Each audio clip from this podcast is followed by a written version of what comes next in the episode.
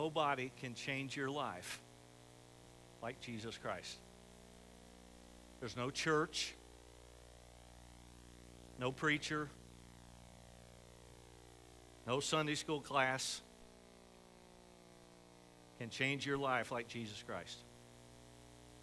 And my prayer is today that when we leave this place, that we all could have it settled in our heart that we know Him as our Lord and Savior.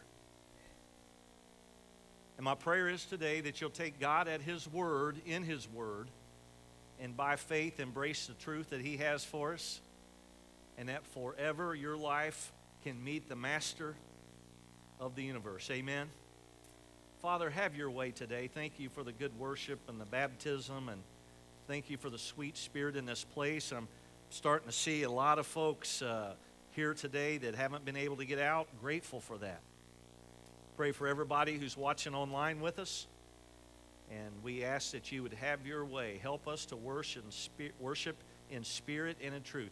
God, that's our prayer this morning. It's in your name we pray. Amen. Take your Bible this morning and join me in James chapter 4. We're slowly making our way through James in a series called Faith That Works. Now, here's what James is teaching us that when your life has been radically changed by the power of the gospel, it'll work its way out. There will be works because you're saved. There will be things you do because Jesus has changed your heart. Uh, he's turned you into a kinder person. He's made you look around and want to help people and, and be part of it. Uh, I, I, realize that helping people is not all, always uh, the easiest thing to do. Monday, the holiday, uh, it began to snow pretty good on Monday. And I took Renee to work to Oxford, and I, I went uh, to pick her up. And I thought, I'm going to go down Somerville Road rather than the back way from our house. So I went out to 127 down to Somerville Road. If you're with me, say amen. When I got on Somerville Road and crossed over to the other part of it, after I crossed 177, there were three young men walking on, one, on Somerville Road that did not look like they were walking because they wanted to enjoy a snowstorm. As a matter of fact, I thought they were Miami students, and said, What are you guys doing out here?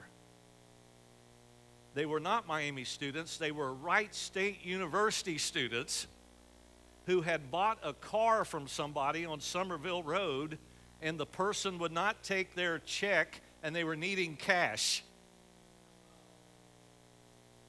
And that's when they pointed the gun at me and said, No, no, they didn't. No, they didn't. I said, Well, I can take you to Oxford. You're right. I said, Have you guys ever been to Oxford? They said, We've never been to Oxford. I said, Well, you're closer to that than any town right now. And uh, they were looking for an ATM. Uh, Renee said she hopes they got the car for $200 because that's about how much you can get out or something like that. But anyway, I thought, My goodness, these guys are lost and they don't even know it. This morning, I want to speak to you about something that friends have been talking about, families have been talking about of should you or shouldn't you. And this morning, I'm going to share with you some information about a shot that everybody in this place needs to take. Hang in there because I believe God has a word and He's going to use James chapter 4 to teach us this truth. James 4, verse 1. Where do wars and fights come from among you? Now, that's the way he starts chapter 4, but look at how he concludes chapter 3, verse 18. Now, the fruit of righteousness is sown in peace by those who make peace. And then in chapter 4, he starts with Where do wars and fights come from among you? Do they not come from your desires for pleasure that war in your members? You lust and you do not have. You murder and covet and cannot obtain. You fight in war. You do not ask because uh, you do not have because you do not ask. You ask and you do not receive because you ask amiss, that you may spend it on your pleasures. adulterers and adulteresses. Do you know, do you not know that friendship with the world is enmity with God? Whoever therefore wants to be a friend of the world makes himself an enemy of God. Or do you think that the scriptures say in vain, the spirit who dwells in us yearns jealously? But he gives more grace, therefore he says, God resists the proud but gives grace to the humble. Therefore submit to God, resist the devil, and he will flee from you. Draw near to God, and he will draw near to you. Cleanse your hands, you sinners. Purify your hearts, you double minded. Lament and mourn and weep. Let your laughter be turned to mourning and your joy to gloom. Humble yourselves in the sight of the Lord, and he will lift you up. Now, in James chapter 4, he is addressing believers. You know, he had to address the tongue issue, the heart issue, the prejudice issue in this passage. But this morning, he's talking to those that are on the same team. And this morning, as I preach to you, I recognize that, that I'm preaching to most that are on the same team. Um, our oldest grandson, Aiden, is playing in a metro basketball tournament, and lo and behold, the host site is Camden Elementary. They live in Brookville. He plays for Brookville, and and I, I was able to talk my other grandson, Eli, out of his ticket to be able to go to their game yesterday. And I got up early and got ready to go. And uh, I, I told Renee I thought I looked quite athletic. Warm up pants, my black Shawnee pullover, put my coat on to leave, and she said the words that every husband likes to hear from his wife You're not wearing that, are you? And I said, What do you mean? She goes, You're going to watch your grandson play for Brookville. Put on your Brookville shirt. I said, Now listen, I don't live in Brookville. She said, And you didn't go to Shawnee. And I said, Listen at this the line of all lines. You ready? Shawnee pride cannot be denied. And you know what I did? I walked out that door, turned around, went into my bedroom, and put on my blue shirt. And here's what she was saying You want to wear the uniform of the team you're on. So this morning, I believe I'm looking at us who are on the same team as believers in Christ. Amen? You might be here today and you're seeking, you're searching. Man, thank you for coming to worship. And my prayer is that you will know him as Lord and Savior. But this morning, believers are on the same team. We, listen, we might even have teammates in other churches today in other denominations. Oh, Brother Greg, what are you, you're opening something now. What are you saying? I'm saying Christians are going to be in heaven, not just Southern Baptists. And Southern, there will be some Southern Baptists not in heaven because they're not Christians. Billy Graham said he believed at one point maybe less than 50% of a local attending Sunday morning crowd really knows Jesus as Lord and Savior. Lord, help us if that's the case. So, James is addressing those on the same team. And he says in verse 18 of chapter 3 the fruit of righteousness is sown in peace by those who make peace. Verse 1 Where do wars and fights come from among you? Do they not come from the desires for pleasure that war in your members? Just like that, he deals with peace, and just like that, he starts to deal with an issue that's real, even among those on the same team. And he says, Where in the world do wars and fights come from you? Where do these battles come from? In essence, he's reminding us that you can't have peace if you're always at war. I pray that your home is not a place of battle.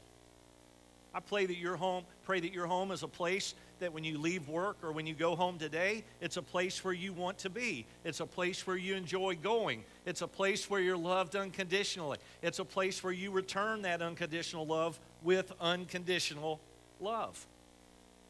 But James is making it clear, just as he has everything else so far that the Christian life is about living it, not just talking about it, but living it.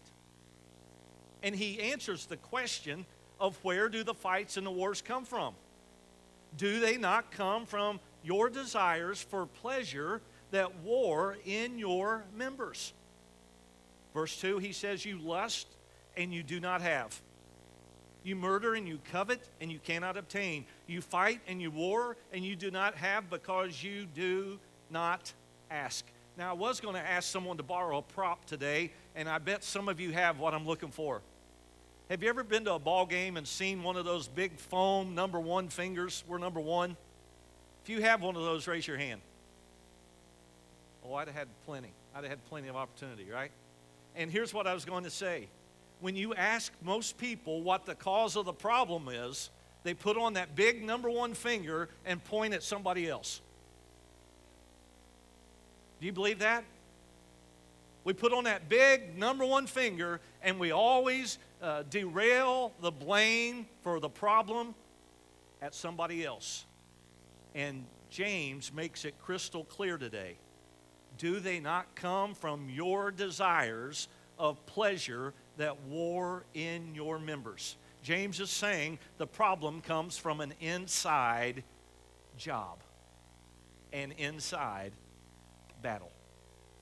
Now, if you have your insert, I want you to follow along with me. Here's the first thought I want you to remember today. Just as the Christian life works its way out from a changed heart in Christ, sin will eventually make itself known outwardly.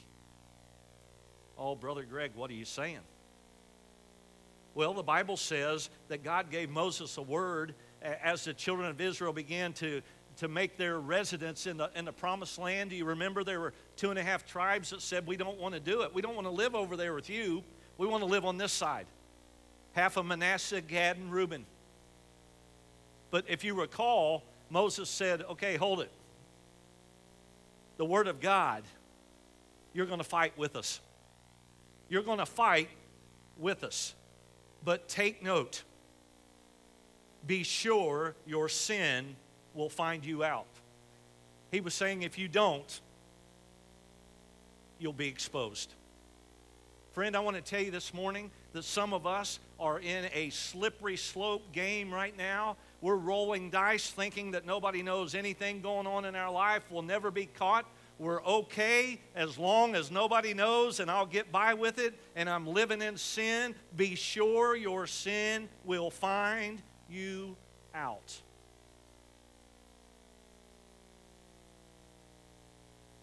Some of you have gotten a little too close to that coworker. Shown a little bit too much attention. Having conversations you don't need to be having with anybody other than your spouse. Be very, very careful. Because Satan is having a field day and he's just sitting there reeling you in slowly, turn by turn, because you think nobody knows. Hey, mark your Bible right here. Let's turn to Psalm 32. Psalm 32. Go there quickly.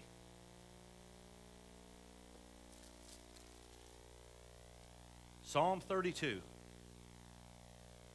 verse 1. Blessed is he whose transgression is forgiven, whose sin is covered. Anybody want to say amen?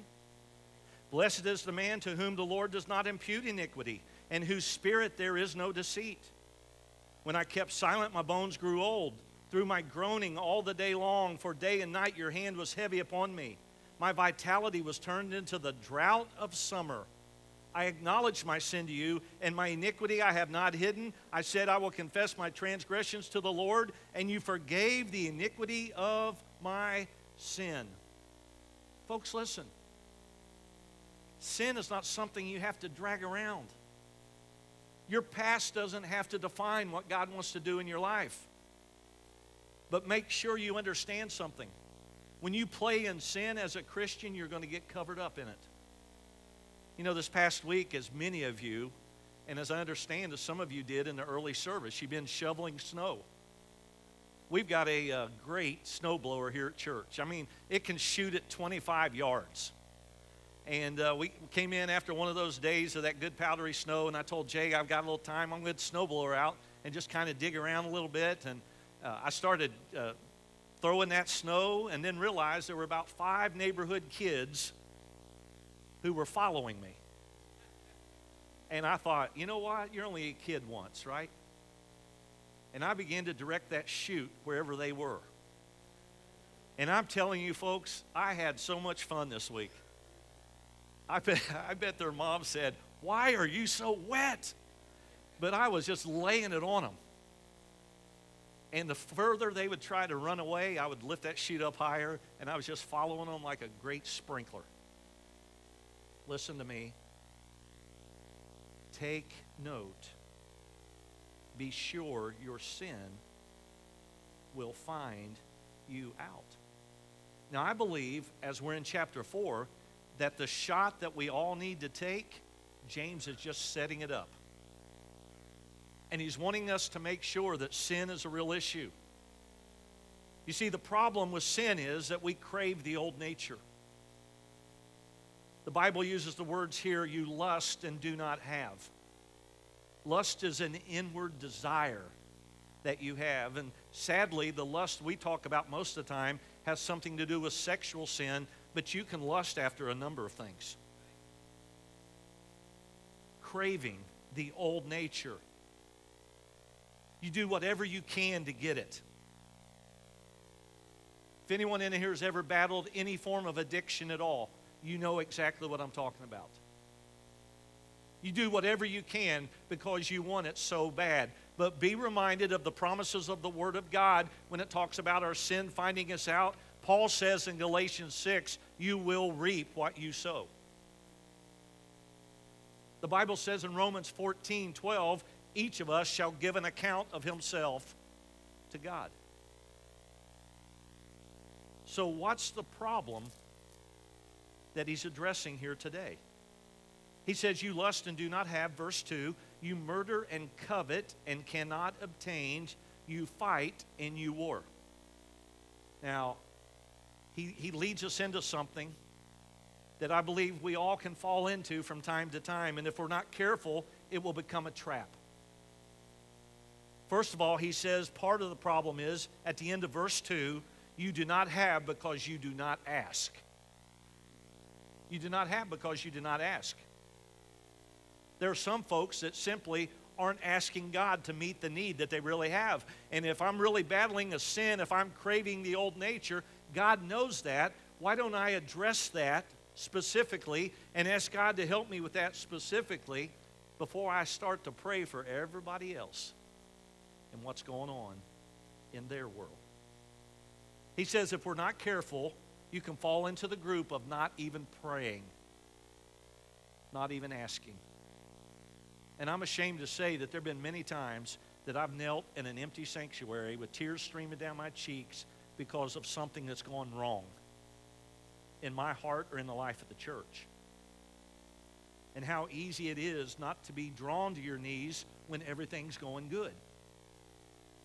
And you're not aware of a problem and you're not, you know, you think everything's going going fine. And, and I tell you, folks, I've, I've been on my knees praying that God would break hearts and save souls in our church that we would not get used to altars that don't have people at them. That we wouldn't get content with not seeing people come to Christ. He says you don't have because you're not even asking. Secondly, he said there's a group of you, verse 3, you ask and do not receive because you ask amiss. So there's a second group that we can fall into of people who ask and don't receive and the scripture says here at the beginning of verse 2 you murder and covet and cannot obtain. People were actually killing each other from misplaced desires. Now, let me address this group of you ask and don't receive. This is a group that scares me. This is the person who comes to the point where God doesn't answer a prayer how you think He should, and when you think He should. And because He doesn't answer that prayer that way, you begin to say there is no God. You begin to say, What's the use? Prayer doesn't work. I believe That's a group that James is dealing with right here. He says, Yet you do not have because you do not ask. Verse 3 You ask and do not receive because you ask amiss. How sad would it be for your faith to be based on whether or not God answers a prayer the way you think He should?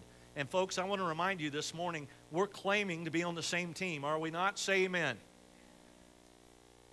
If Jesus is Lord of my life, we're saying that He's sitting on the throne of my life.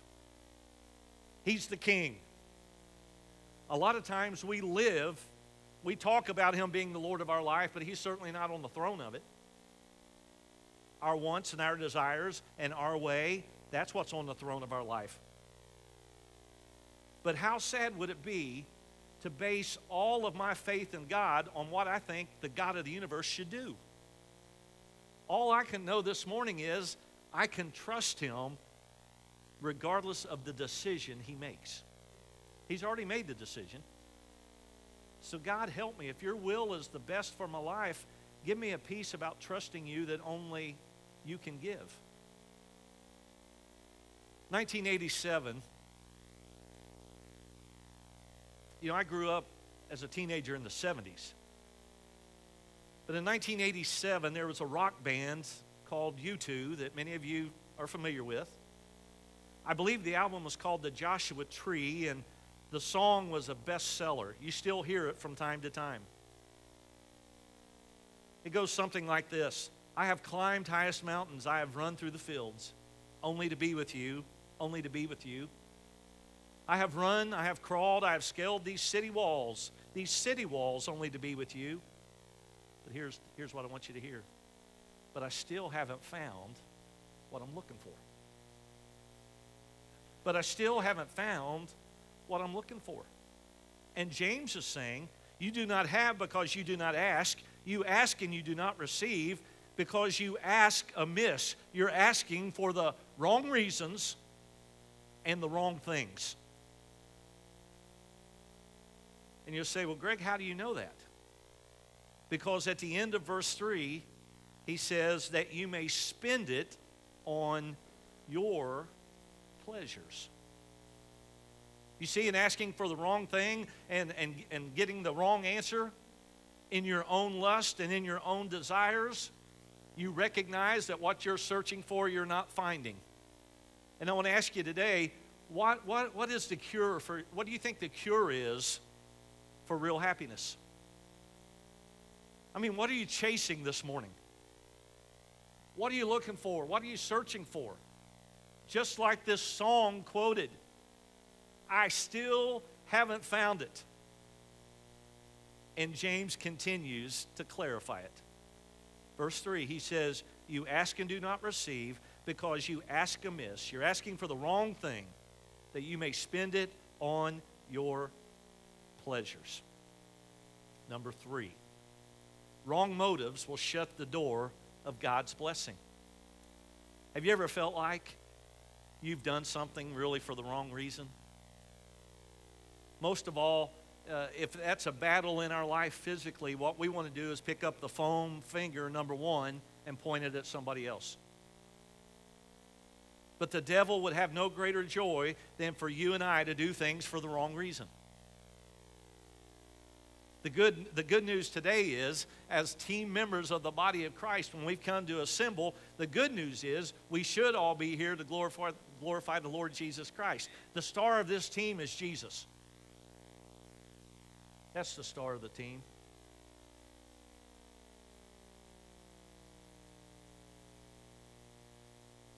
Verse 4 adulterers and adulteresses. Pretty strong language here. Do you not know that friendship with the world is enmity with God? It's against the things of God. Whoever therefore wants to be a friend of the world makes himself an enemy of God. Number four, when we want our desires above all else, that's called idolatry. Idolatry. It's turning the focus of our worship to something or someone else. And how does God view this, folks? He views it so importantly that the first commandment deals with it. Exodus 20, verse 1. And God spoke all these words, saying, I am the Lord your God who brought you out of the land of Egypt, out of the house of bondage. You shall have no other gods before me.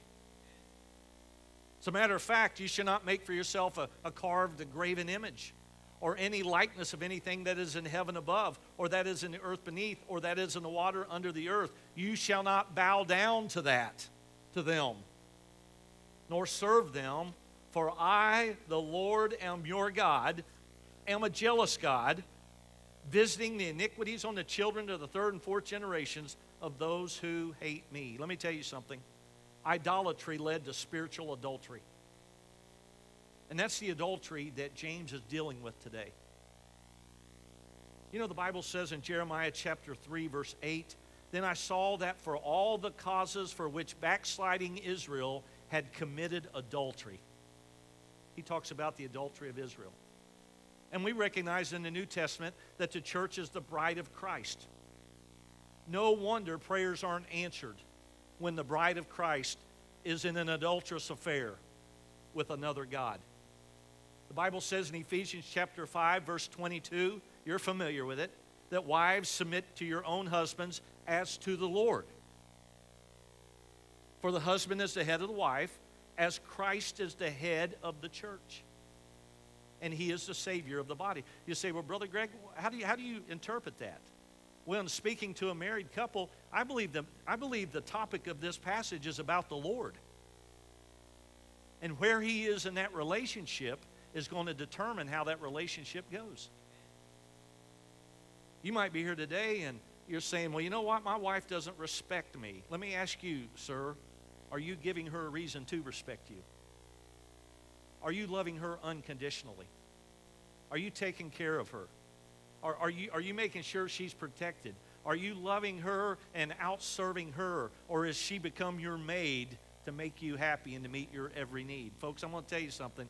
Recently, our president said that marriage is 75 25. He is wrong. Marriage is 100 in. It's not 50 50, it's 100 in.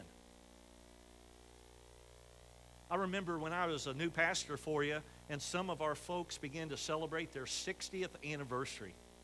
I thought, my goodness, 60 years. Old people are 60 years old. 60 years. Man alive, what a testimony of life. What a testimony of love and sacrifice and commitment.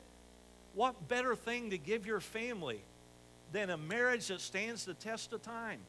You'll say, Well, Brother Greg, you weren't in my first marriage or whatever. Hey, hey, listen, start where you are. A- Amen? We can't go back and, and redo the past, but we can do it now. We can do it now. And I praise the Lord that the passage I believe when you talk about submission and loving uh, the church, it's, it's, it's the Lord's love.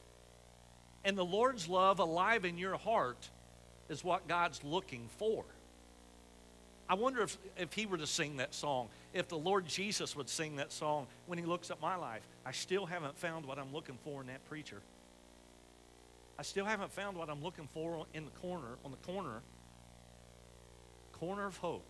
What does that mean? Let me tell you exactly what it means. You can find hope in Jesus Christ. That's what the corner of hope's about.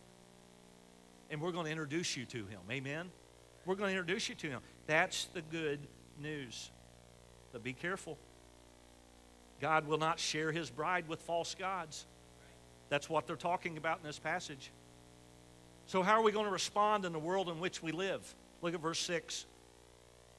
He says he gives more grace. Therefore, he says, God resists the proud, but gives grace to the humble.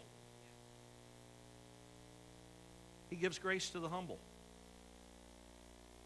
How am I proud? By attaching myself to the world. What does the Bible say? Continue to read. 7. Therefore, submit to God, resist the devil, and he will flee from you. The Christian life is about God in you, God working through you. Yet James says there are some things that God will not tolerate. Number four, our pride can imitate the king of pride. The king of pride. Let me remind you from the words of Isaiah chapter 14, verse 12 how you are fallen from heaven, O Lucifer, son of the morning. the devil. How you are cut down to the ground, you who weaken the nations. For you have said in your heart, I will ascend into heaven. I will exalt my throne above the stars of God. I will also sit on the mount of the congregation on the farthest sides of the north. I will ascend above the heights of the clouds. I will be like the Most High. You know what the devil's problem was, folks? Pride. He wanted to be God. And what is the solution? What is the solution? God resists the proud, verse 6, but gives grace to the humble. Number five, we all could use a good shot of humility. Humility. Now, I must admit that humble pie sometimes is not very tasty to begin with when it goes down. But you sure do learn a lot when you digest it. One writer said, Pride is like growing a beard.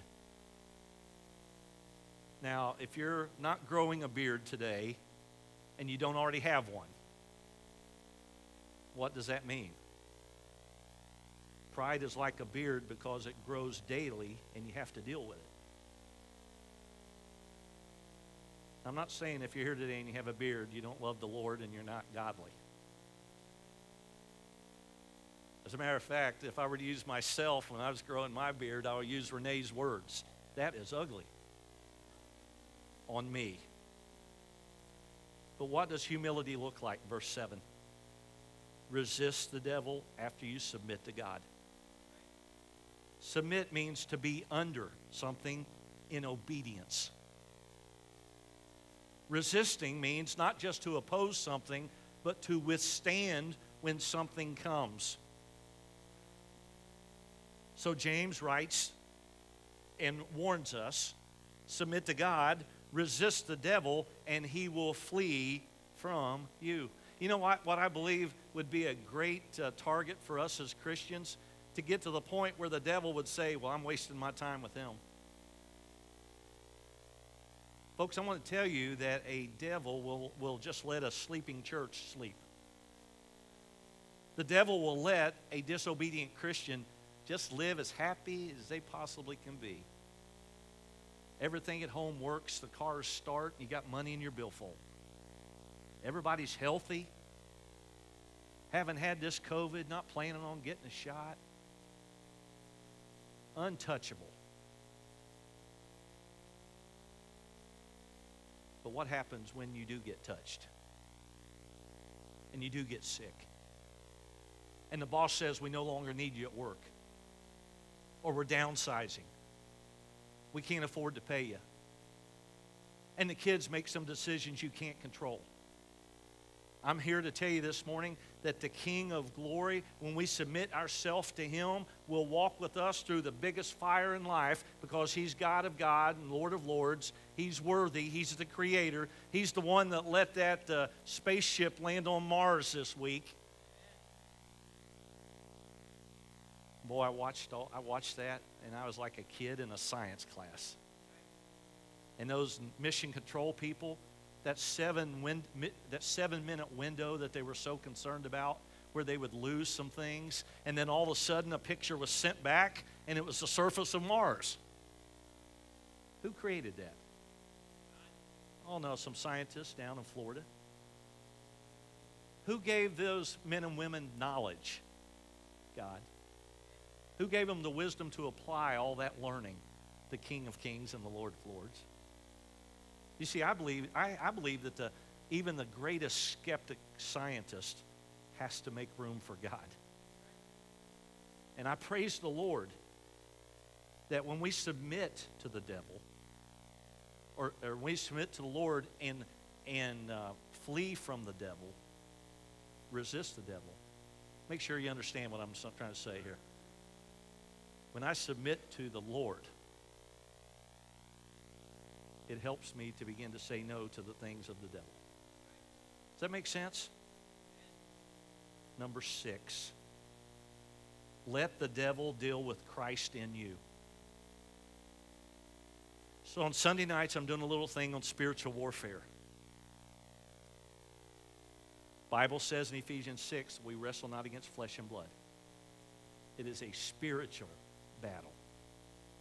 Put on the whole armor of God that you might be able to stand against the wiles of the devil. And folks, make no mistake, we're living in a day where sin is downplayed. We fall into sin, we call it failure. We fall into sin, we've made a mistake. We've slipped into adultery, we're having an affair. I'm here to tell you this morning that the Lord Jesus Christ died for sin. And he calls sin by its name, and he says, Listen, you need to recognize something. You need to humble yourselves before the mighty hand of God. He'll exalt you in due time. Make sure you understand something. You can cast anything you're going through to him because he loves you so much. Let the devil deal with Christ in you. In you. You see, the shot I'm talking about this morning is a shot of humility.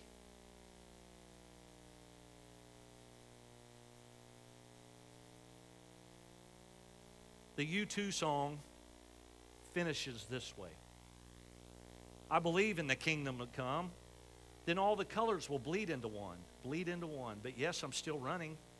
You broke the bonds and you loosed my chains. Boy, doesn't that sound like a good Christian song? Carried the cross of my shame. Of my shame. You know, I believe it. If that were the end of the song, I'd be okay with it. But there's another line. I still haven't found what I'm looking for. Folks, I'm here to tell you Jesus is what you're looking for. I'm here to tell you this morning that as a Christian, it doesn't matter how far you've roamed, Jesus is still waiting with open arms to say, Come home. Come home. I beg to tell you that you'll find what you're looking for in Christ. And James is reminding us that when we take a shot of humble pie, when we take a shot of humility, our life will be forever changed, and it starts at the foot of the cross why in the world would a loving God allow his son to die on an old rugged cross? That's right. Because he had what you and I. I love the old Dottie Rambo. He looked beyond my fault and saw my need. And my prayer this morning is that as a Christian, boy, as, as, Tina's picture of baptism just reminds us of the love of God, that today that your life is right where it needs to be. And if not, let's get right with God. Let's get right with God. I want you to stand as reverently as you can.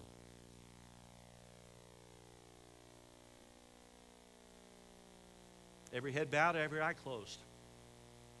In a moment, we're going to start singing.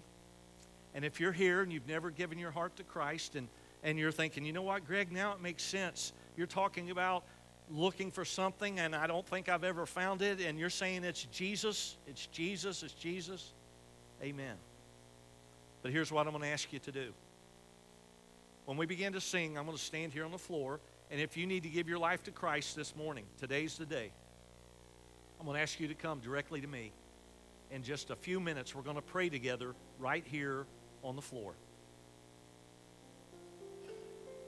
For some of you, every time I give an invitation, you're under conviction, and you might even be a member of this church.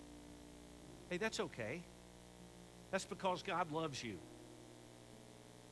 That's because God loves you. And He loves us too much to leave us the way we are. If listen, if we're not sure of our salvation, how about today being the day? Say, Brother Greg, that's a hard step. I know it's a hard step. I did it as a, as a 14 year old boy.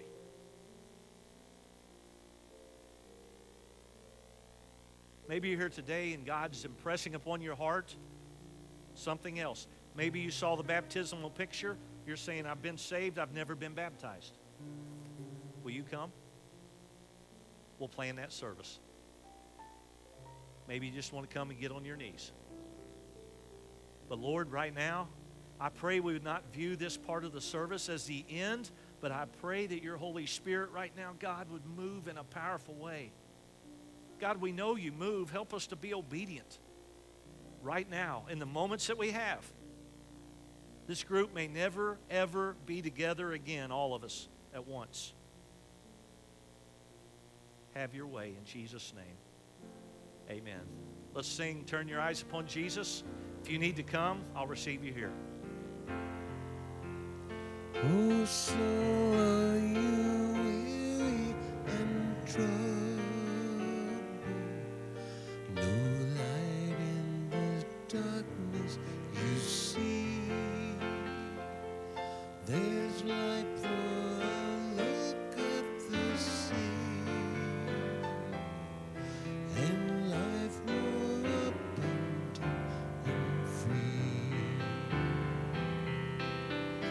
Turn